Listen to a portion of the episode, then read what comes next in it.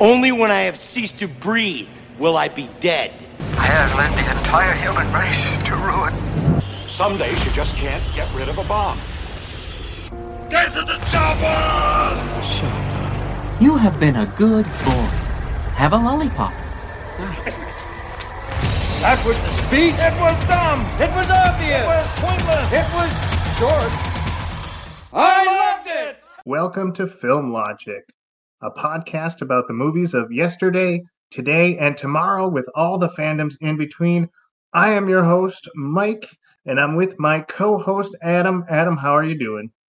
Oh, baby, I'm super. I'm doing good. I'm super psyched for this episode. I mean, I always love episodes where we get to do a bit of a a deep dive into anything and everything movies. So, Mhm, yeah, I, I I'm psyched for this one. mhm. Yeah, uh, like I came away without spoiling anything. I came away saying there's two things I want you to know, and that is how I have underestimated DreamWorks. And second, I want you to know how much I hate Norm of the North. Uh, that awful, awful kids movie. Yeah, yeah. I mean, I, you know, I I really do think that you know the um that a lot of people rightly or wrongly kind of treat DreamWorks as you know Disney's or Pixar's little brother, Mhm. but um you know I, I think if you take the hits um and you go head to head toe to toe I think it's a lot closer than people think. Yeah. Yeah, and I'm going to talk about those numbers in a little bit. Um, it's, it's we're, I'm going to blow your mind because I've blown my own mind. and the numbers they tell a story. Some of that Hmm. story is sad. Some of that story is is uh, inspirational and hopeful. Mm-hmm. But we'll get all to that in the second half. Adam, did you know that we're part of the Retro Logic Network and we're not That- just a Mhm. podcast, but we No. are a bunch of good looking gals and guys on a Discord. Yeah, for sure. We are young, hot singles in your area and married people. Yeah, no, absolutely. I mean, you know, I, I can't think of a, a more handsome or beautiful or dashing uh you know elegant group of people than um this Discord community. Yep. Haven't seen a single one in real time, but I'm sure they are gorgeous. I mean, yeah, I I totally and completely agree. You know, I um yeah, so if you're if you're interested in anything, you know, related, it doesn't even have to be movie related. You know, if you love, you know, even if you love just snacks or talking about music or you know, classic or modern video games, we we, got a, a thread for you and we'd love for you to to join us. Retro Logic, where fine retro things are sold, or Discord. Yeah. All right. Shop talk over. Absolutely. Well, I say we jump right into the topic, the meat of our show. Oh yeah, baby. No more So- potatoes. Yep. So, uh, November we kind of uh, we dedicated to animation, and last year was Pixvember, where we Yeah. looked at Pixar. Mhm. Uh, but now we're kind of going in an opposite direction. Um, we're talking about non-Pixar hits. Um, we're talking about a, a studio that might have been on the bottom shelf while everyone was getting excited about Toy Story. This one was kind of climbing the ranks. Mm. Um, we're talking about DreamWorks yeah. and how, what they added to cinema. I want to know: Does it compare to Pixar, or is Pixar just in a league of its own, and everyone can just sit and dream? Yeah.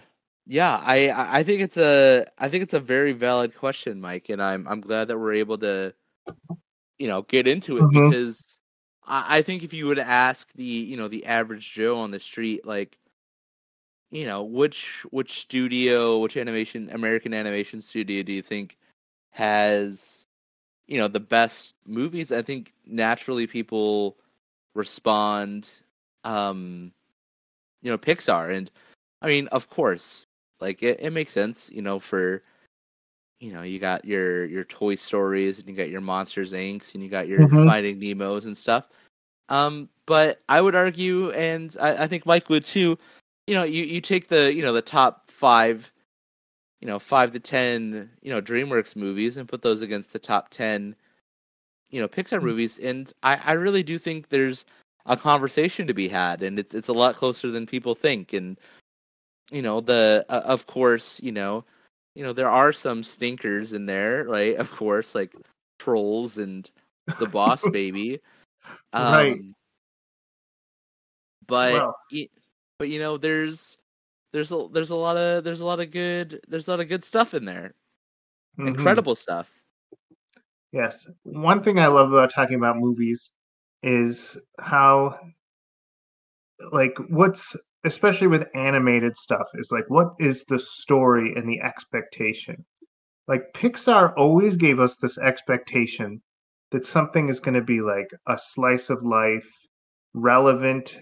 Kids love it for some reason, uh, but parents are the ones that get the most value out of it. So, it feels like an experimental art piece that uh, captures the human spirit. You know, that's that's Pixar. No matter what they do, that's the feeling that you get.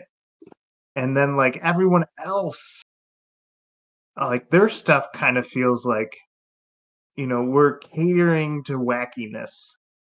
we're we're catering to fart jokes. We're catering to, you know, we we want to get the inner third grader inside of you to rejoice right or at least that's what it felt like when you talk about like illumination dreamworks sure and but you know like what would you say I mean, we're talking Mhm. about dreamworks what would you say dreamworks was is trying to capture with their movies because like you know the studio Hmm. probably has like a, a an idea of what they want to capture Yeah, for sure. I mean, I, I- I, I think to talk about DreamWorks, I think you first need to talk about Disney and Pixar, and Mhm. I think Disney and Pixar, um, their goal is to talk about adult themes, but through a childlike lens Mhm. um, if that makes sense. So being able to talk about big scary concepts like, um, you know, like an Inside Out, right? What does it mean? What what do our emotions mean, right? Or yeah um, or the you know the movie Up, right? What does it look like? Um, you know, how to how do we deal with death and how do we deal with you know moving on and, and creating a life of our own and you know celebrating memories of past, but while while not being trapped in our, our our past and letting go of that and creating our own future. So it's like these really big concepts, you know, finding Nemo of fatherhood and loss, and so I think these it, they, Pixar's goal is to, to deal with these really big, scary concepts, but through the lens of uh, of a child, and, and and trying to talk about these things through through that, and I think that's great and that's wonderful, and I, I think that they've been very successful at that. Um, but DreamWorks, I think, is you know, and speaking as someone that works, um, you know, with children and um, Mhm. as their as their day job, um, I, I definitely do think Pixar kind of definitely leans more into the, the ideas of like childlike innocence, whereas DreamWorks is like, no, like kids are smarter than we give them credit, and Mhm. um, they catch on to things more more easily. And I, I think that we, you know, we can, you know, doing humor and funny things, um, and and and not, you know, and not um, necessarily shying away from that, but like almost Mhm. the idea of like embracing the inner kid and but in a in a way that's like bigger and grander um i think dreamworks is, is more about taking um you know like those similar like big grand ideas and adventures um Mhm. and stories um but then telling them through a a slightly older. I, I think like DreamWorks is like shooting for ages, you know, eight to eight to fourteen. Like that's the the rating level, if you will. You know, as opposed to like you know with Pixar, you know they're going for you know six to you know six to twelve, if that makes sense. Mm-hmm. Right. Um. Um. But yeah, so I, I would say that DreamWorks is about um yeah, it's about telling these big, huge, big, grand stories of adventure. Um, but from the perspective of of people that are um almost like unexpected heroes, if that makes Yeah. sense. And they they definitely appeal more to you know the the underdog and um yeah the, the oddballs and stuff like that. Right. Yeah. Like I it's kind of like DreamWorks sees their set as like a a comedian's stand up. Yeah, You know, like there's there's these jokes, they're like some of them are over the you know, over the top, some of them are crazy, but like like near the near the end of their movie if you're lucky you know the stand-up comedian will kind of like tell you a, a heartfelt story right, while, while like pixar is more like a ted talk right, a TED talk that like cuts a few jokes, maybe. sure. Yeah. Sure. Yeah. Yeah. Um yeah, I, I, I, totally agree. You know, I and I think also the um I think that the big thing is like uh like Pixar is always gonna play it safe, right? Like they're you know, they they don't do anything unless they think it's gonna be a home run concept. You know, they don't you know, they don't take they don't take risks. They don't really um you know, like in uh in in, in DreamWorks movies, you know, they're they're not afraid to drop the the odd innuendo. Yeah. You know, they're they're not afraid to, you know, have a couple of penguins hijack a plane. Like that's Right. you know, that that's that's all well and good. Um, but Disney and Pixar, they're like, oh, you know, Lilo and Stitch, uh, you know, they're it's releasing too close to to 9/11 and they hijack a plane. So instead of, you know, just releasing it, we're gonna change it totally and completely and then just never talk about it again. Um, Right. Right. so you know and so yeah so pixar you know they're always going to play it you know the safest route possible um you know whereas trolls will be like yeah like let's play crazy train let's let's do these you know rock and roll songs that have no business being in a kids tv show yeah. Yeah. Like I don't know. DreamWorks feels like the spirit of TikTok expanded over two hours. Like, let's have this Sure. baby who's naked roll in glitter and like with the voice of will.i.am. You know, like right that, that would trend on TikTok. But let's make a movie around it. You know. and and you know sometimes they go to crazy town like yeah let's take a bunch of penguins make them feel like they're you know special ops team and have them just do silly things for two hours. Um and you know that's that's not my market but you know i can see my three year old son going like yep yep this movie speaks to me. You know these are my people.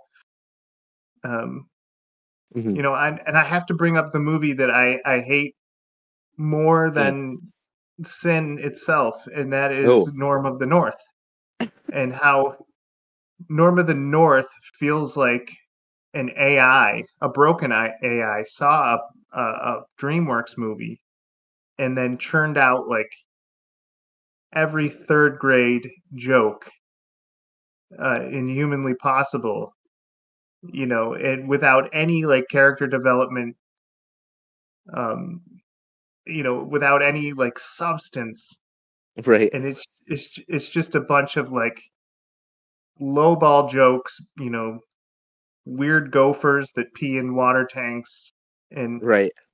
you know fart jokes. They make this weird like out of nowhere like gay joke yeah. where you know they dress up the polar bear like in these like very flashy pants. Yeah. And then someone says Uh, and now it's time for Norm to come out. And he looks at his clothes and it's like, it looks like I did come out. Like, really? My God.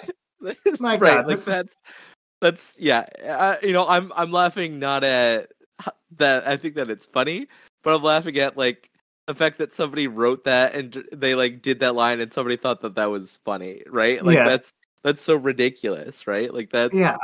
you know, and you you always want your comedy to punch up. Yeah.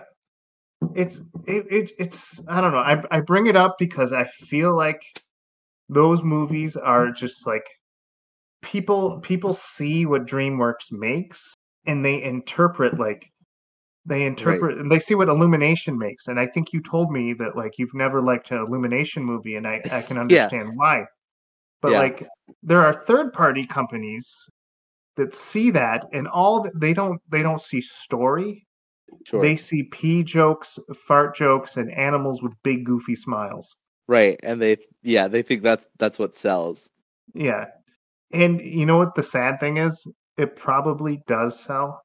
Right. It probably does make them money just because, you know, whoever entertains the children owns the world. Right. Sure. And like I want to get into some of these numbers.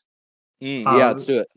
These numbers show us that every movie company should be should be making animated features like live action Oh, action for sure. is dead because ev- almost every DreamWorks movie made at least two times what they spent.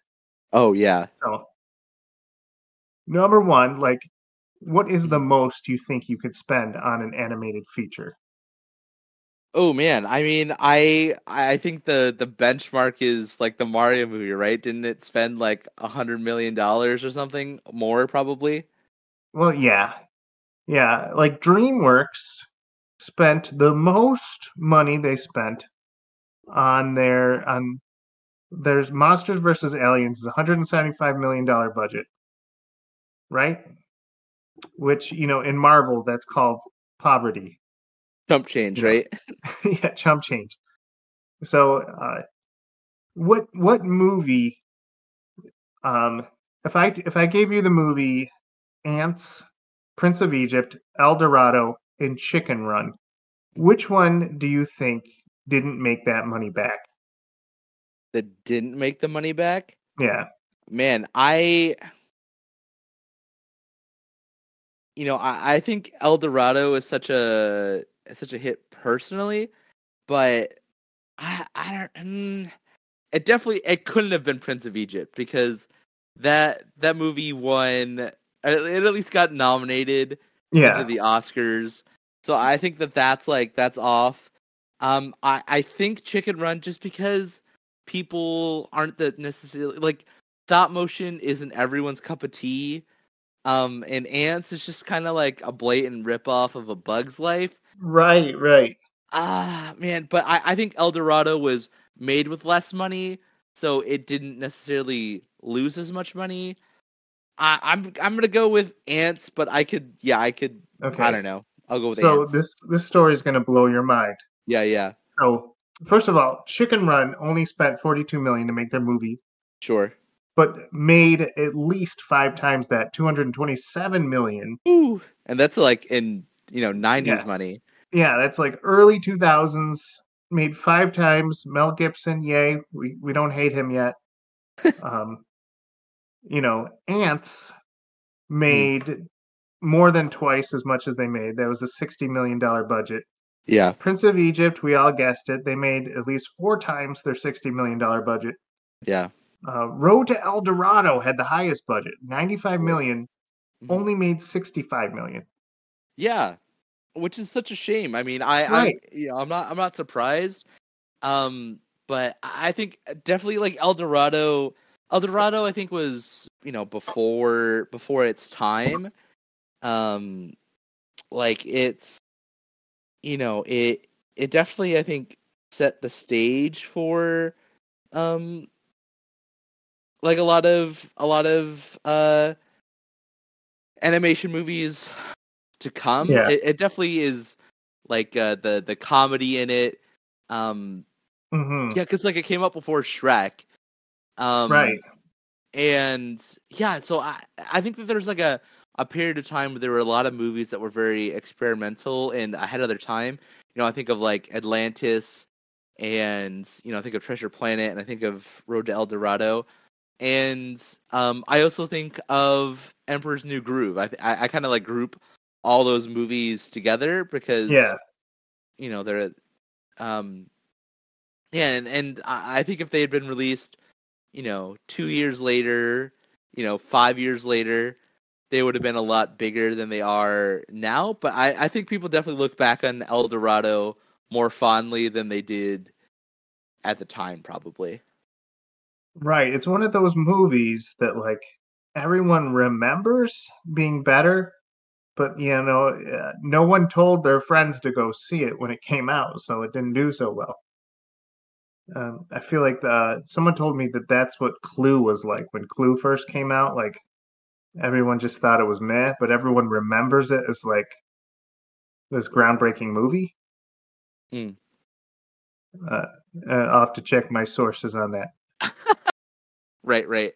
Yeah. Um yeah, and you know, I I definitely do think that um Road to El Dorado definitely f- and you know, this was especially at this time because the people at DreamWorks um were still kind of in cahoots with Disney um kind of Mhm. sorta and this definitely feels like a Disney pitched product, right? Like it, it definitely feels like uh oh this could definitely be like a, a Disney movie that came out in the 2000s.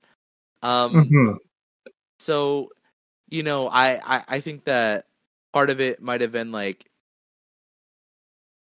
like the, Yeah. the expectation wasn't quite there yet, right? Like imagine so like so El Dorado came Mhm. out in 2000. The next closest movie was Prince of Egypt, right? So like Right. imagine like you see this, you know, you know Prince of Egypt, you know, say it like it is, right? Like it's this Yeah. awesome, truly epic story, right? Like it's a, a melodramatic, beautiful music, absolutely breathtaking music.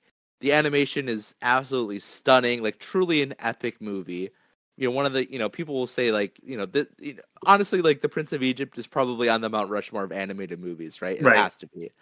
Right. So imagine going from that to Road to El Dorado, right? Like the Right. expectation, the whiplash, like it's it's just not quite there. But um yeah, so I, I could see why Road to El Dorado didn't necessarily make that much money, but also at the same time, I think um those two movies, The Prince of Egypt and The Road to El Dorado, are Mhm. really the the two movies that are so that perfectly encapsulate the the DNA of DreamWorks, right? Um Right. it's taking big epic stories but then also with like a humor you know maybe not necessarily for stuff like over the hedge or the b movie Yeah. um but like you can see how influential those two movies are in stuff like how to train your dragon and um or you know in uh uh the you know the kung fu panda movies or um even into uh stuff like um like puss in boots yeah. um where there it's these big epic stories or um rise of the guardians Mhm. um it's like these big epic stories uh but there's still like that that core humor to it yeah. You know, it it astounds me these budgets of these movies yeah because like Prince of Egypt, 60 million to make a movie, right? That's all Right. they needed. You know, they and it exploded. So, you know, Road to El Dorado comes out and they're like, "Well, you know, we want to be even bigger. We're giving you Right. 95 million." And you know, it comes out and it doesn't make the money back. And so Chicken Run, they're they're a little bit more safer. They're like, uh, take 42 million. And that movie explodes, you know. They make Right. you know. So it's it's just so weird and and uh, you know, just to look at that and it's funny like you can tell that like in the early aughts, the 20 aughts um, the DreamWorks was on fire because each one of their movies was six, uh, nine digits in the in the budget, like yeah you know, flushed away 149 million. Like that's a lot of British actors and rats. You know, I don't remember Yeah. that needing a huge budget. Uh, you know, The Croods, 135 million, Rise of the Guardians, 145 million. You know, and all these movies like made double, at least double Right. back. Right. And then like just the last three movies that DreamWorks made, you know, Trolls Band Together made 60 million. You know, they're not even they're not even telling you what they spent on the budget because I think they're ashamed. Um you know, you got Puss in Boots, which is kind of like the odd man out. That did super well. Um with a 90 million dollar budget. But then you have right before it you have the bad guys and they did well, but they did it all in a seventy million dollar budget. So it's Right. weird to think that like the Road to El Dorado, two thousand had a higher budget than today's DreamWorks movies. Right. And it's like, was the Road to El Dorado? Did it have like a, a super like big mega actor in it, like that demanded that they use a ninety five million dollar budget? Like, was The Rock in it? Um, let's find out. I mean, uh, I mean, it couldn't have been any bigger than Prince of Egypt with Val Kilmer, Ralph Fiennes, Michelle Pfeiffer, Sandra Bullock, Jeff Goldblum, Danny Glover, Patrick Stewart, Helen Mirren, Steve Martin, and Martin Short. I mean, right? really? Like each one of those people could have gotten a million dollars. Like I feel like they did that movie because they really love the Bible and they're like, no, keep the paycheck. you know, Yeah, I mean, this movie just starred Kevin Kline, uh, Kenneth Branagh, Rosie Perez, um, Elton John. narrated he's by. Elton John. Yeah. Yep. Um, both movies, music, uh, Hans Zimmer. Uh, Maybe maybe it went into Hans Zimmer. You know, he seems like a steep guy. yeah, right. Man, Prince of Egypt had. Yeah, I'm gonna, I'm gonna have to watch it a little uh, sometime this week. That that movie Mhm. is, that movie is off the chain. But Yeah. anyways, um, Yeah. We had homework assignments, Adam, yes, and uh you challenged me to watch a movie and I just watched it like 3 hours ago. um, and you have a closet full of information for this the one series. Yeah, and i have to say this is the one series that really like has done phenomenal with such a low budget. Um yeah. you can you can talk about this movie that really put dreamworks on the map Oh, for sure. Um, right I mean, yeah. Did you did did we want to? I mean, like, of course, like you can't talk about DreamWorks without talking about Shrek. right Um, absolutely and I mean, um, even to the point, you know, and and this is timely too, right? Um, you know, in the last couple of days, they announced that they're making a Shrek Five. Um, you know, it's coming out in 2025. Um, and you know what, you know what, what does that, what does that mean? What does that look like? I- I'm sure it's gonna do. It's gonna move. It's gonna move numbers. Um, but it's just, you know, Shrek. Shrek came out. Um, Shrek came out at just the right time. I think.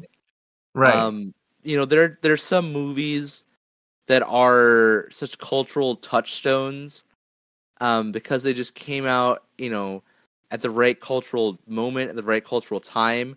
I think, for example, like, you know, you think of the Batman trilogy, right? And Christopher Nolan's Batman trilogy.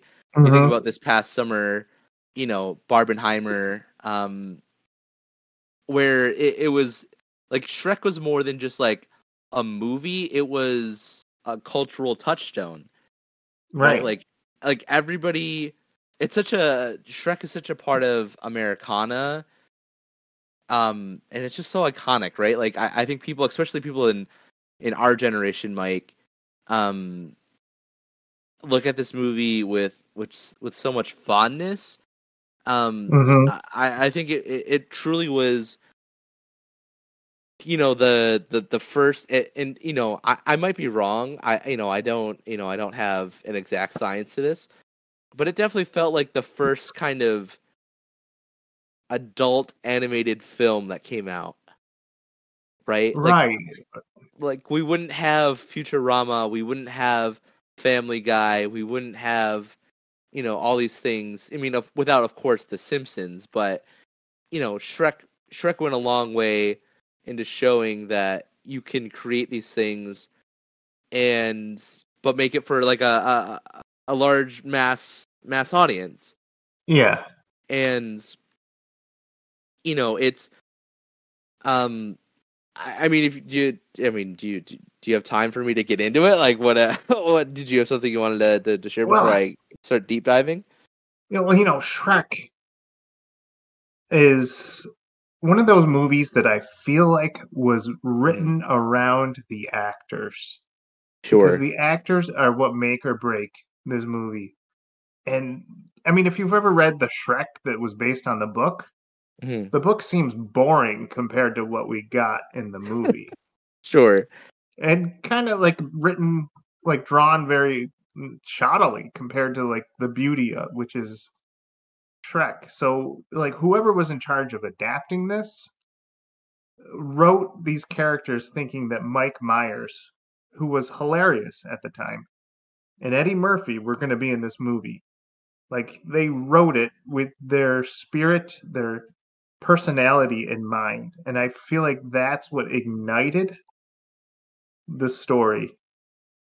I mean, like, you can't it's it's one of those things where if you took out Eddie Murphy and Mike Myers and I don't know, added any even another comedian, like it would it would not do as well.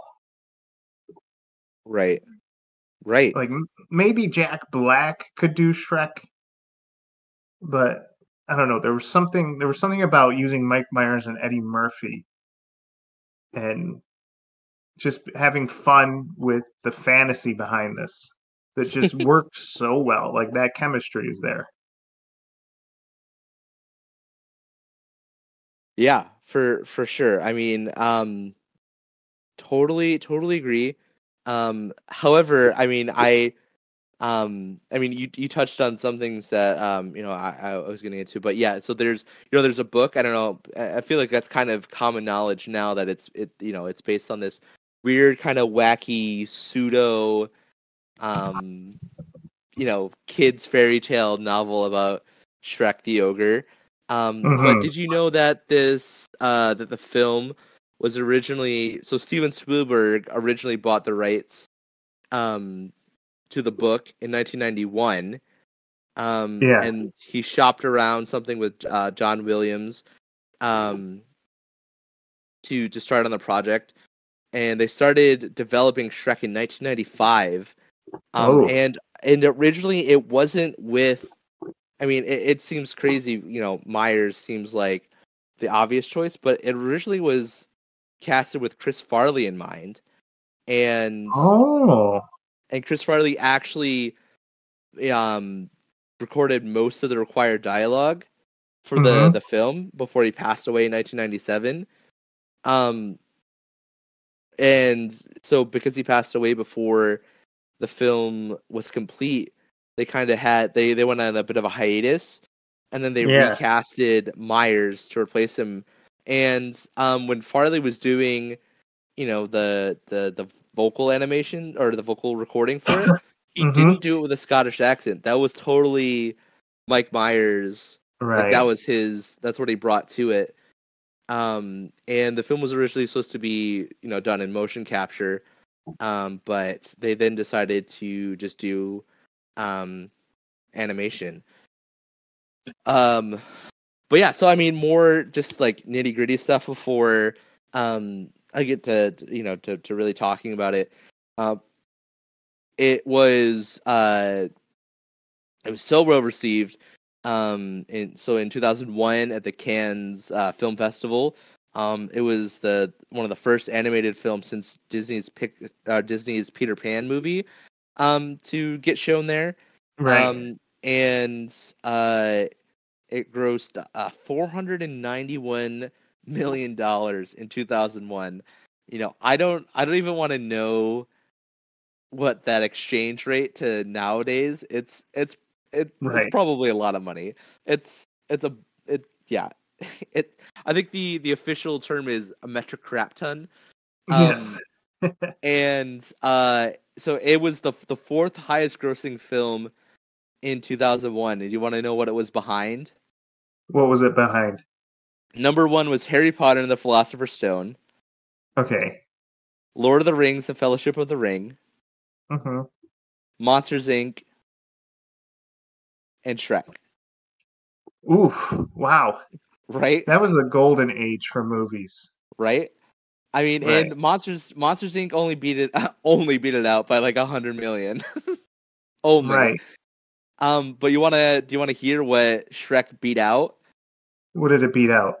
I beat out Ocean's Eleven by Yeah. like thirty million. Uh, it beat out Pearl Harbor. It Thank beat God. out uh, The Mummy Returns, Jurassic Park Three, Planet of the Apes, and Hannibal. Ooh. That sounds like a really great like binge. Right. If you started at number 10 and made your way to number 1.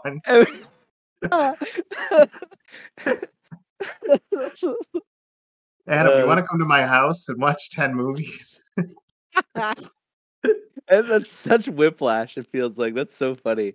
yeah. Um, what a list. Um, uh, some more nitty gritty. Uh, Shrek was nominated for their uh, Academy Award for Best Adapted Screenplay, and it also won the first ever Academy Award for Best Animated Feature. Um, Oh, wow. And it earned uh, six noms at the, BAFTAs, and it won at the BAFTAs for Best Adapted Screenplay. And of course, there's you know uh, a million billion Shrek movies and spin-offs, right? Shrek 2, Shrek the Third, Shrek Forever.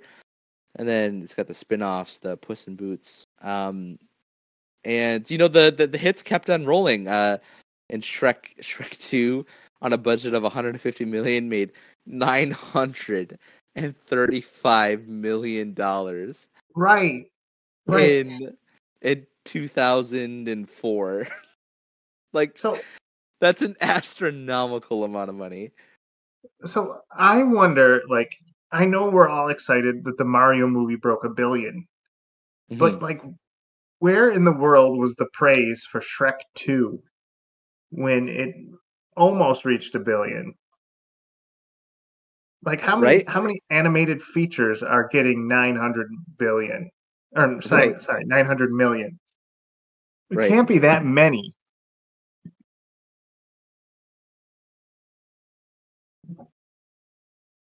right? It's you know it you know and you know with the the exchange rate, you know it it probably made almost two billion dollars in the exchange rate.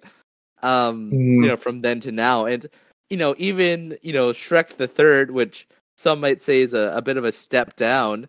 You know, only Yeah. made eight hundred and thirteen million dollars. Right. That's the one with Justin Timberlake, which I thought he did a great job. Yeah, no, it's it, it's it's you know very solid. Um, and I think John Cleese is also in it too. Um, hmm but uh, yeah, it's it's it's insane. Um, uh, the you know the the amount of money and the voice cast again. You know, we we mentioned the we we name dropped um plenty of people, right? Mike Myers, Eddie Murphy, Cameron Diaz, you know, John Lithgow. Um, yeah, it and it also was just um it was one of those perfect um those movies that really captured the um we'll get the kids with the the funny animations but we'll we'll drop in enough references for the the adults to catch on Right. um and uh you know and it, it also just you know was so referential to you know to, to to so many things right like they you know i i always think of the uh that like princess fiona matrix fight scene yeah. um or you know at the end of the movie when gingy is like god bless us everyone. Right. Right. Um I don't know, for for some reason I I absolutely love the dark humor of Princess Fiona singing a song with a bird so that it explodes. like that just that's like who who thinks of that? That's like that's like lo- watching a Disney movie and this like having only dark and evil thoughts while you watch it. but in a, a funny way, right? Yeah. like not in a weird gritty way, but like in a funny, oh, that was dark kind of way. I mean, yeah, like I really enjoyed. Thank you for going there. Kind of dark. right, right. You know the you know the the the thoughts that you're not supposed to have. I mean, they went so far as to even just um they did a parody of It's a Small World, like Right. um yeah so like yeah and I, again I, I think everybody knows this right but you know this movie was made by by people that definitely felt like they didn't get any respect from disney so a lot of the the references and things that they did was definitely a, a big old middle finger to you know the that florida company Right. Um, and yeah so they it it definitely felt like um and I, I think that that's part of the reason I think it resonated so well. I think it's the its spirit matched the the spirit of the generation that was watching it. Um, you know the you know the the Gen Xers that were you know into the you know into the you know the later parts of their 20s into their 30s and you know millennials like myself um that were you know approaching you know uh you know a teenagerhood um yeah so it, it just really captured the spirit of the time i think. And um hmm you know i like to me the things that are inexhaustibly linked um at that time is just like when i when i think of that time period is is shrek doing the de- the D-Generation X cro- crotch chop and drinking Vault soda right? Like those are those three things are just just Yes. drilled into my consciousness from that time period. Like that's all that i remember. And um yeah so it's just like yeah it, it just captured the the the the the spirit of of of that of that time. And um but yeah i i I really do think that this is such a um a movie that is um so important. Uh i i think it was um also the you know the first time that a movie like this um hmm was put out there right? You, Right. you look at you look at the movie that came out at the, the same time put out there by disney monsters inc. right? Like it's hmm don't get me wrong it's incredibly good movie wonderful movie. Right. um but they're just you know I, I think people have been chasing the high of shrek now right, um Right. and I mean, the the feels like meme legacy alone just oh yeah. is amazing. it it feels like every single line in every single scene in shrek there's a meme Yeah. it, it i mean even like the soundtrack perfect Yeah. Can we talk about the soundtrack for a second? yeah let's do it Because I, I feel like I feel I feel like like the Shrek wanted to go for that more adult feel. yeah So they they made like this eclectic mix of songs. Yeah Um, you know, of course you have that Smash Mouth hit All Star, right which the the person who invented that song has so many arguments on Twitter saying that he made that song not for Shrek, it was before Shrek. And but, but, I mean, yeah, like that that scene of him just bursting out of the thing and that hitting, like that, yeah, like yeah, the serotonin from that alone. right. And okay, so Joan Jett has a bad Yeah. reputation on the album. Yeah, Uh, ba- Baha Men uh, sing "Best Years of Our Life." Um, it is you. I have loved Harry Gregson-Williams. Not sure who that is. Um, I'm a believer. Neil Diamond, Smash Mouth, of course. incredible. And then you have this song by the Eels, "My Beloved Monster," Wait, now the Eels is like a depression and suicide band that like sings it in a like a whimsical kind of very dark way. So Mm. I am so surprised. I used to have an Eels album, and man, those those guys were weird and yeah, very depressed. And somehow their song made it onto this album. yeah, Yeah, it's so good. I mean, it you know even into the like Shrek two, when the fairy godmother is singing "I Need a Hero" and like Gingy is like fighting with them as they're trying to like get through the castle, and it's just yeah, it, yeah the the musical score alone i mean that that sequence of you know shrek like shrek wrestling um with lord farquaad's men and he's like some of you may die and that's a risk i'm willing to take and then he like wrestles all his dudes and i'm like yes this is everything that i want from a movie you know it, it, it was yeah it, it just felt perfect right? Like every choice was so intentional and so purposeful and and nothing nothing in that movie like even looking back on it you would expect to be like oh this feels corny or this feels dated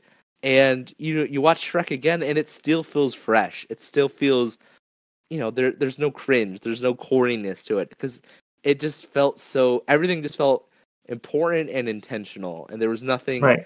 there was you know there was no excess it was just everything that they wanted to get put in there was purposeful with meaning and it, it you know it, it it's just it's perfect it's so good Right. And I feel like this was like the beginning and the end of Mike Myers' career. Like he did so Right. well. Like he was known for so so much. You know, Austin Yeah. Powers, mm. um, snl you know, SNL. So I married an axe murder. Mm. Um, you know, he does Shrek. People love it. They can't get enough. It's the anti Disney. It's the Mhm. punk rock to the pop music of today. yeah and you know he skyrockets to four Shrek movies, and then the the only thing he can come up with later is the Love Guru, which wins like a, a Razzie, and then there's there's not much else you can think of. right it, you know for the rest of his career he's just like showing up in you know at, in cameos in random movies Yeah, like he was the the manager in the the Queen movie about Freddie Mercury, and right right or he, he shows up in Inglourious Basterds, right? It's just like right. So eh, you know, it's just it's so weird how this movie skyrocketed him, and then like the logical conclusion is he should be in ten more great movies, but instead, it, like it it kind of ended his career. He couldn't get like he couldn't he couldn't get back to that high. Or maybe he Yeah. didn't want to. You know, those Canadian actors, we don't really know what they think. You know, right? I mean, they just they made he made he made probably so much money on the first three Shrek movies alone. Like I don't I don't even want to and on royalties. I mean, he wouldn't have to, right? Like right? he could he could just he could just retire. Um he, he probably gets a dollar for every time someone sings Smash Mouth. I mean, true that. True that. Yeah. Um but yeah, no, so so so for me I, and uh, I guess personally what Shrek represents for me is um my adolescence, right? My right? I remember one of my first uh, birthday parties that I ever had. We, I got like this VHS of of Shrek, and I had a bunch of my friends over. We had pizza, we drank Mountain Dew, and we watched Shrek, and we then beat each other up in the basement with Rock'em or with uh, what are the Sock'em Boppers. Like that Yeah. was right. Like that was my ten year old birthday party. Right. Um, and yeah, so like that's you know that's what it it represents to, to me, and it, it's such a cultural. I, I said this before, but it's like it's such a cultural touchstone, and like you can you can quote it, and everyone instantly knows what you're talking about, right? Like Mhm. you know, you say in the morning I- I'm making waffles, and everyone's like, ah, haha, that's great. You know, Right. I, I I love I love Shrek. Um, you know, ogres are like, you know, finish that sentence. Onions. Right? onions, right? Yeah. Absolutely. Why can't they be more like parfaits? Right. Um, yeah. So I mean, yeah, it, it it's just so so iconic, and, and and people just yeah, they immediately know what you're talking about, and you reference it, and um, yeah, and and that's what it means to me. So you know, Mike, what about what about you? Did you? How old were you? Do you think when it when it came out? Well, you know, I was like just going into college, I think, or like Eh, it was a 2000 movie, wasn't it? So Yeah. maybe a senior transitioning to college. You know, I was okay with seeing movies by myself. So I was gonna. I think I did it as a birthday treat because it came out around the time, and I sat there and I really, I really enjoyed it. Like, like the jokes were pleasantly surprising. you know, and I don't think like anyone. I think everyone was following the Disney or Looney Tunes rule, which is, you know, keep it clean, keep it friendly, you know, make them cry. And like Shrek was like the kind of like the punk rock band that like destroyed the hotel room and didn't apologize. You know, they broke all the rules. Right. And so, you know, I, I really appreciated that. And so, like, I'm really happy that Shrek can be in the conversation for, you know, animated movies. Right. Right. Uh, For for sure. Um yeah, I mean I you know, I don't have, you know, I don't have too much more to say about Shrek other than, you know, us just gushing about it for the last like 45 minutes or however long. Um yeah, I mean it, it it was just so it was yeah, it was so important and you know, I you know, I, I don't think it's, you know, too much to say that you know, it, it pushed people like Cameron Diaz and you know Eddie Murphy and, and Michael Myers Yeah. into the zeitgeist. Like it absolutely exploded them and made them household names. And not to say that Cameron Diaz and Eddie Murphy weren't famous before, but Right. it was it's it's just it was different, right? Like Right. how do you how do you make a movie that you know grosses a billion dollars in 2001 and you know and and, and it not make you a an, a superstar Yeah. And, uh, you know, I really like that it played upon the Disney tropes about Yeah. Prince Charming having to be handsome. right And no, it's Shrek is an ogre. He's ugly. Oh, but you have to have a beautiful princess. No, actually, Fiona's an ogre too. right And she has to shave her face on a daily basis. and it's just, you know, just like, and, you know, it, it, it's kind of like that middle finger we're talking about right to to Disney. You know, you know, how dare you make the rules about beauty? D-Generation X crotch Right, right right the D-Generation cro- crotch chop right right. And so, to vince mcmahon. Right, absolutely. So, yeah totally totally agree. Mhm, um yeah so i mean i I- guess the the last thing i want to you know leave um our time with shrek with is um yeah it it it, it just is like it, it it caught the wave at just the right time.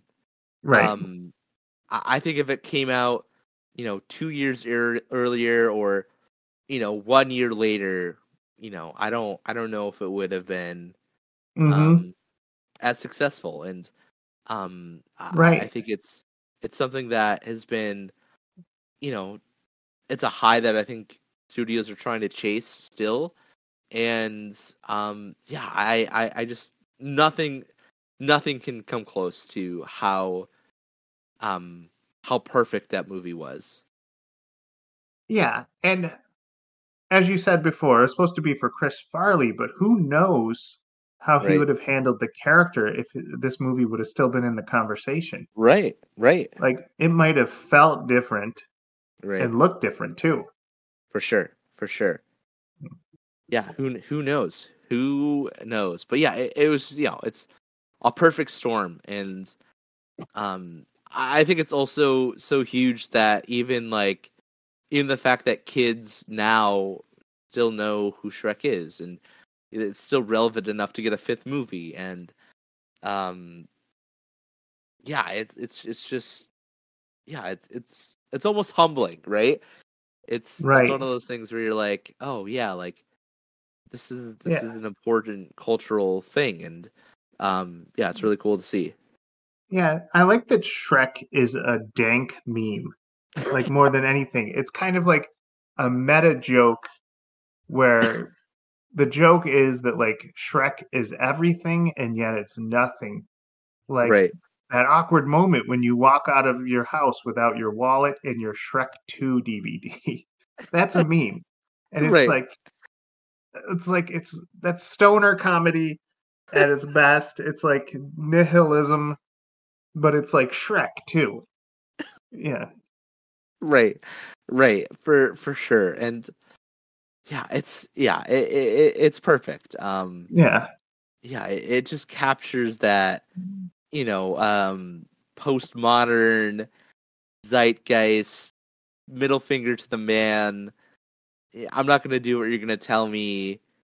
Uh, yeah, it, it, it just yeah, it, it was released in the perfect cultural moment. Right.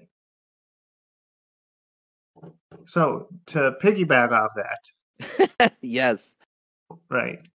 So my homework assignment was Yes. to see How to Train Your Dragon 2. I wanted to see the second one hmm because it had 145 million budget, but it made 614 million. I believe it's the highest grossing How to Train Your Dragon. With the third one being 521 million, and I don't. And there's a new one coming out, and you know who knows. The trend shows that uh, number two was in its glory, and the other ones couldn't quite catch up to it. So I wanted to know what made two so good. So I did a deep dive, and the person behind uh, this movie is Dean DeBlois. He when he wrote it, um, he was asked to make it, but he said, "I'll only make it if you can make it a trilogy." And they said, "Yes, you can make this movie into a trilogy." And when he made number two, he was deeply inspired by everyone's favorite Star Wars movie, The Empire Strikes Back. hmm So when people are seeing it, I truly believe they're getting the same feels that they got from Star Wars Episode 5. And you can even see it with the way they use like you know, the ice, the ice island and you know, the the huge monsters and you know, even the way people lose limbs and talk about the limbs that they lost in that movie Yeah. kind of give echoes. Right. So I can I can definitely see while people were were getting like super duper excited Mm. about this movie and why why it hit so well. Yeah, for sure. Yeah. Um. Mhm. Go ahead. Well, I just wanted to say that uh you know when I first saw it, it did this movie did something like kind of strange. And that is it gives you like the beginning of the movie is kind of like breakneck speed into the plot. Like hmm you know you see the you see the dragons doing a race and then the like they jet you into like almost the main bad guy um that i forget who that bad like he's you know the dragon catchers and Right. then they go right into like the big plot which is like we got to stop the dragon catchers we got to bring peace to everyone and then after that the, they slow the movie down and like help you get to know the characters Right. which seems kind of backwards. It seems like no, in Disney fashion, you need to fall in love with all the characters and then we can talk about the plot. But, you know, this is a sequel, so people were like, yeah, we already know what we Right. like about this movie. like uh, the the actor Jay Baruchel, Baruchel, Yeah, Baruchel, yeah, yeah, yeah. he does a great job with Hiccup. Um, one thing I did notice, and it actually backs up, is that the animation is so much. It has these subtle nuances and facial features that have improved highly over the the first one. Like you'll see little creases and smirks, like Right. movement in cheek muscles, and it's they were using a new tech, a new program called Premo and Torch.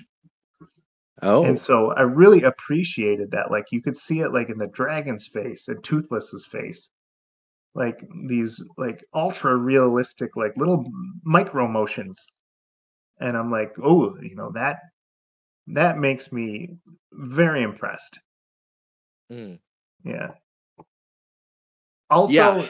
Mm. you know, How to Train Your Dragon, I think I know why adults like it hmm because it's not trying it's it's not trying to like they don't make the dragons fart you know Right. and they're you know the dragons aren't sneezing on people and you know it's not like that humor but you know the the average six to ten year old loves it because you know it's freaking dragons that you get to ride and Right. each one of those dragons has a special power Right. and Adam, this is Vikings too, and and there's magicians and a fire sword. So it's like Right. everything. It's like and Star Wars. and Star Wars. So like people love How to Train Your Dragon because it's just it's everything cool. Mm. And you know my my uh comparison is like this is what an 8-year-old thinks Skyrim was. Sure. You know, yeah. they watch their brother play Skyrim and they're like, yeah. yeah, you know, you get This to is what it was dragons. like. Yeah. Yeah. So, and, and I 100%. often, you know, as I'm watching it, I'm like, man, I really wish Skyrim even had 10% of what this was. For sure. Yeah, I, I I definitely agree. I I think part of what makes those movies so great, I think, is one the the score in it is beautiful. Right. Um, it's haunting. It's so great, so wonderful.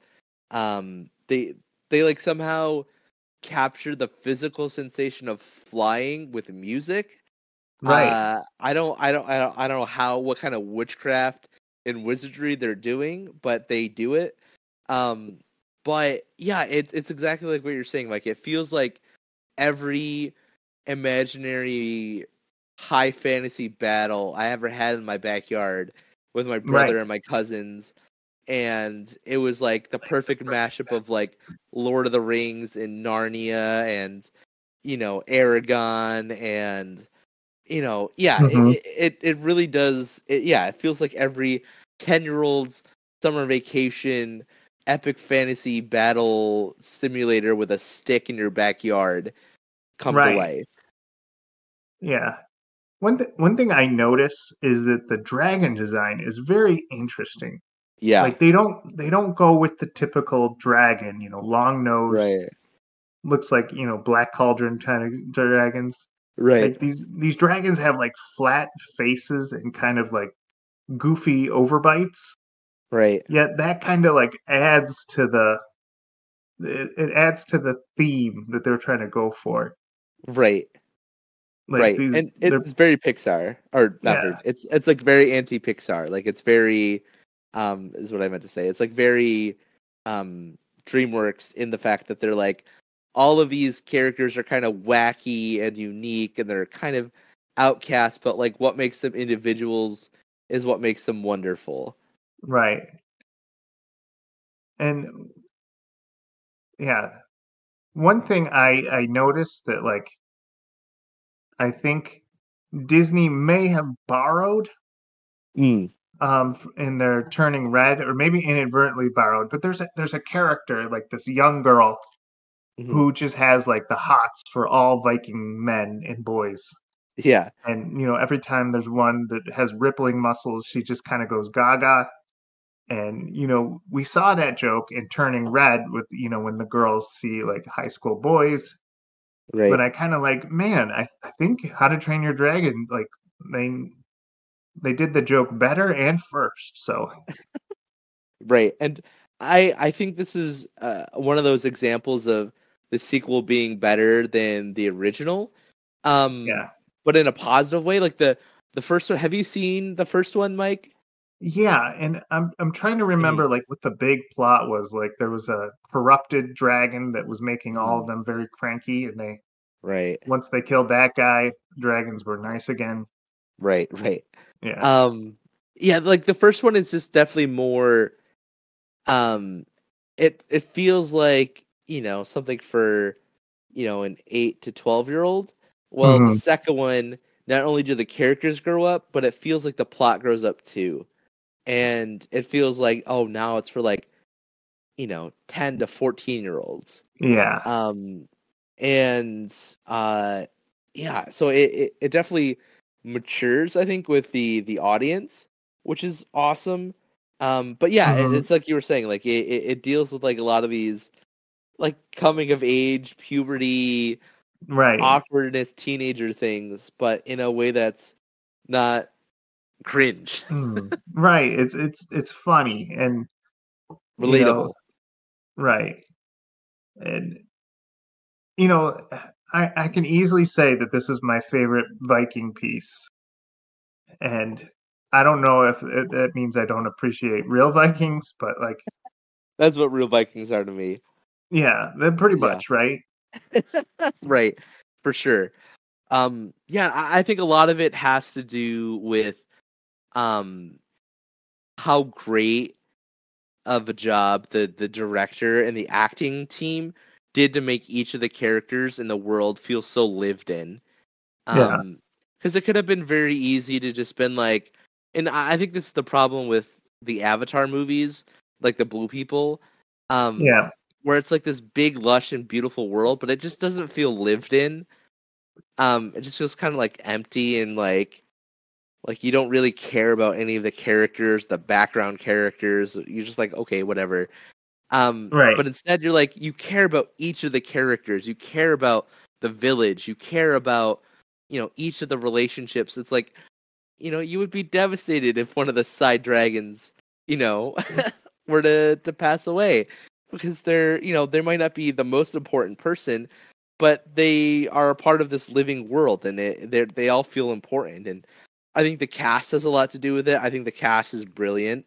Um you know Yeah. we, we talked about um jay already but you know cate blanchett gerard butler craig ferguson american Yeah. Ferrer- ferrera jonah hill christopher mintz plasse kristen Right. wiig tj miller kit harington's in it so like yeah Right. it's they they all just do an awesome job of like bringing this world to life right. And there's one thing that uh fun fact, you know, Chris Ferguson or Craig Ferguson, um, he is there's this one line where uh they're talking about the joys of marriage and the Craig Ferguson is kind of like the wingman of the dad. Um, and Craig Ferguson says, uh, you know, arguing is the reason I didn't get married. And then he ad libs and that other thing. And the minute he said that, the director's like, yep, this character's gay. like on the spot, he decided that that was the that was going to be it because he ad libbed that line. right Um, so I just think that's that's hilarious. right But um yeah yeah Well, Continue. one thing I wanted to talk about, and I really, really appreciated the fact that, like, they heightened the story. Well, first of all, like, the movie kind of centers on the chemistry between Toothless and Hiccup and how they're inseparable, kind of like an Ash and Pikachu type thing, right? Mhm. And Yeah. but then, like, there's that. There's that scene where the the head, you know, the giant dragon alpha male just totally like uses hypnotic powers to control all the dragons Mhm. and you know you you see uh toothless kind of turn on his turn on hiccup and like about to kill him but then the dad jumps in front of and then he Mhm. loses the dad yeah and part of me is like "Wha- you know you Mufasa, the dad, but Right. like I really appreciate it because this movie needed something to heighten. It needed Right. something to gamble. Right. So, and I'm I'm super glad it went there because, like, just you know, talking about sacrifice and what it means and how that in, impacts the hero. And like scenes right before that the sacrifice the mom and dad like just reunited and they're mm. talking about oh we're going to have such a great future together. You know they're talking about like how they're going to live together and how all is forgiven you know and and it's just like i didn't see it coming because i you know it's a kids movie they're like oh i guess the parents are being together Mm. no they're setting us up for the death of the dad Right. yeah Right. And you know, it, it's just the and it doesn't feel like a cheap throwaway thing to just for just for the shock value. Like there's such an emotional payout and development for the characters cuz you're like that's the ultimate test of their relationship, right?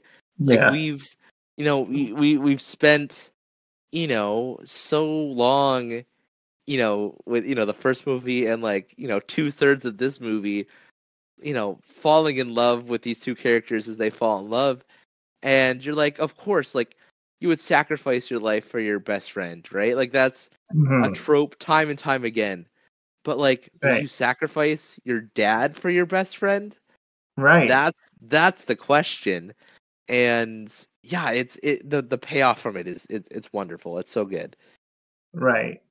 So, you know, I have to give it I have to give it to DreamWorks that like yeah they can be edgy and they can be cool. And you know, ever so often you, you I mean sometimes you get you get the talking animals and you know being silly. And then, Right. you know, boom, you get like over the hedge right and which is sassy animals to Ben Folds 5 music. right or you know but then you have to sit through a lot of like b movies kung fu panda okay all right all right shrek forever okay oh, we're awesome madagascar 3 blah, blah, blah, blah, blah. Ma- you know Right. megamind oh man awesome so it's like Mhm. It's like dreamworks wants like they really want the money from the eight to six to eight year olds you know?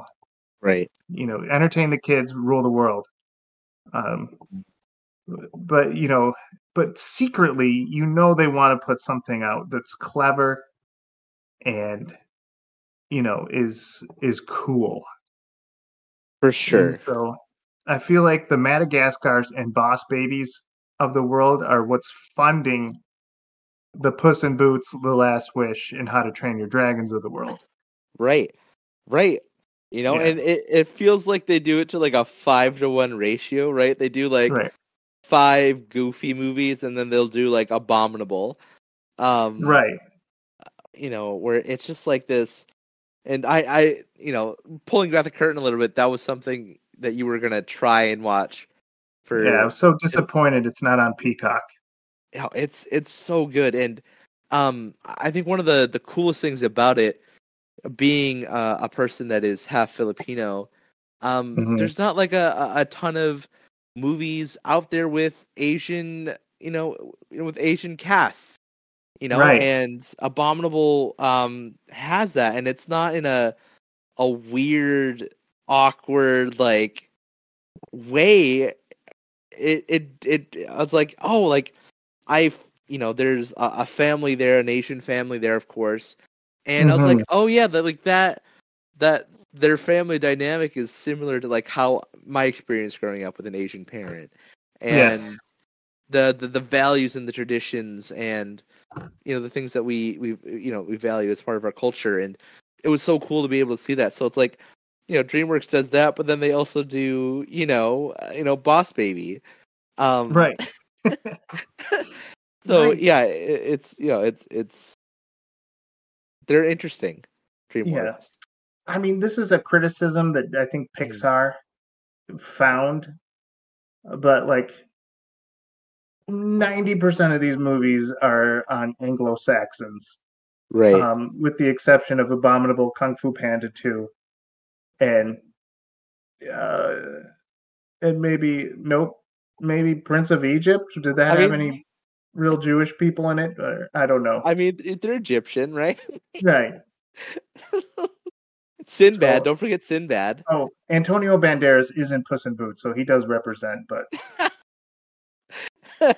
Uh, But it- I mean, as far as Asian population, you know, it's it's coming back not as fast uh, in other movies, but like, like is anyone still talking about Maya and the Dragon? I mean, that was a Pixar film that no one really talks about, and you know, Turning Red uh, talks about you know the Asian population that lives in Toronto, which is like a huge subset of culture. yeah. Um, I I hope that uh, DreamWorks can can find that diversity too. Right. For sure. For sure. Though I do love their Vikings, and Yeah. No, for for sure. So, I mean, Mike, um, yeah. Uh, overall, would you would you say that you enjoyed your your your viewing experience for for How to Train Your Dragon? It seems like you had a positive experience. Yeah, you know, I didn't I didn't see it at the first, Yeah. but like the the Star Wars Episode Five kind of makes sense. Like right. it's it's it's got like sequel energy. Right. It feels feels better than the original. hmm like it it didn't feel anything like groundbreaking like man i i really want to like this reinvents the wheel but Right. at the same time it made me think man yeah uh, you know i really want to see the third movie now Yeah, for sure. Totally, totally agree. Um, yeah, so overall, um, you know, you know, this episode was about DreamWorks. We we we did a deep dive on on two of their movies, but um, how do you, you know, and you know, I I know you, Mike, and what you Mhm. prefer, and like how you fall on the, uh, you know, of course you're always going to reach for the bottom shelf, but right. um you know does does dreamworks does it have a serious claim to the to the top? I mean absolutely. I mean we talked about the one out of five ratios. Sure. You know you know for every monsters versus aliens there's five boss babies or you know whatever. Right. Um, which is hard. And you know, just looking at the numbers, Ruby Gillman, Trolls band together, what they got out, um, right makes it seem like that DreamWorks is kind of their their method of making silly sequels is not working, or Right. trying to or trying to break into the the teenage girl demographic isn't working. So uh, on the horizon, we do see o- Orion and the dark, which is a really cool concept about a child who's afraid of the dark, and he has to befriend like the living embodiment of darkness. Mm. And, and this this friend is going to help him get over all his fears. Like that, that feels like it's going to get like into deep, you know, heart wrenching philosophy and you know all the feels yeah but of course we're also getting a Shrek 5 and a How to Train Your Dragon 4 and uh, so Yeah. know, my my hats go off to that and you know it's it's a weird time Adam for animation yeah because Pixar has shown us that every movie has to stand on its own legs and be so significant and change culture and represent everyone and you know and like such high standards Mm. and then you got DreamWorks that like has a genius idea every right. every 5 years or something. Right. Right. And i i think it's like two kind of approaches right? I i think that that pixar takes itself so seriously Mhm. um and um and but because it takes itself so seriously that they play it so safe yeah. um but dreamworks isn't afraid to be silly and um not that Pixar you know isn't afraid to be silly but um DreamWorks doesn't take itself so seriously and they're um yeah so I I think that their their approach um is is slightly different and but I think equally valid and um I, I think animation has finally come full circle to the point where people are um realizing that it doesn't have to be uh so serious to be taken seriously Right. um, and you know I, I think up until you know in the last couple of years people were like oh it has to be lion king or it has to be you know, Right. how to train your dragon or it has to be moana or the prince of egypt right to to be taken seriously but or or um, it has to be like baby gets peas on his face. right exactly Has a farting superpower. right Right. Um, but instead, I think people are slowly starting to come on board with the idea of of animation as a medium where just stories can be told, and um, yeah, where it doesn't have to be, it doesn't have to be life and death serious, or you know some big harebrained like personification of death, right? Um, right. uh or you know like you said it doesn't have to be you know lighting pooping in a, a paper bag and lighting it on fire and leaving it Right. and being down to someone's house right? Right. like um i think there's a there, there can be a medium and um yeah i think people are more willing and accepting of of animation as a medium Right. And the fact that you can you only need to spend like 175 million hmm. and out of all the movies that came out for DreamWorks, there's like 3 that didn't make its money back. right And some of these movies suck. Like like you wouldn't you wouldn't catch me watching Spirit Untamed. But you know, even that made more money than it spent. So right Um, so like i'm i'm so surprised that companies are not Mm. saying you know with the success of spider-man enter the spider-verse like dude we could do this on nickels on the dollar and make so much money back right right? And, and and even the you know dual releasing on in theaters and on streaming Mhm. um doesn't affect sales. Um I, people still go to see these things and right. um yeah so I, I think animated movies are the the perfect thing to to do that with. I think they they just have success and i i think that's a part of the appeal too right? Like um it's so hard for families to you know get you know the, all the kids together in the minivan drive to the movie theater you know, right. drop a bunch of money on snacks and then you know you sit down and you watch you know a bummer of an animated movie and you're like well that sucked. Yeah it's um, usually the parents that walk away sad. Right. Um but you know with the streaming thing like they watch it and you're like oh yeah the kids really like this you know we'll take a flyer on taking them to the movie theater to see this um Mhm. and you know kids don't care how many times they see it they they love it every single time um but yeah so i, I think it's it's it's perfect you know Yeah. I think half of these movies' budgets is how many times parents just play it in the background so that they can get their work done while their kids For sure. watch it. for sure Yeah. absolutely oh man well i i'm so i mean Right.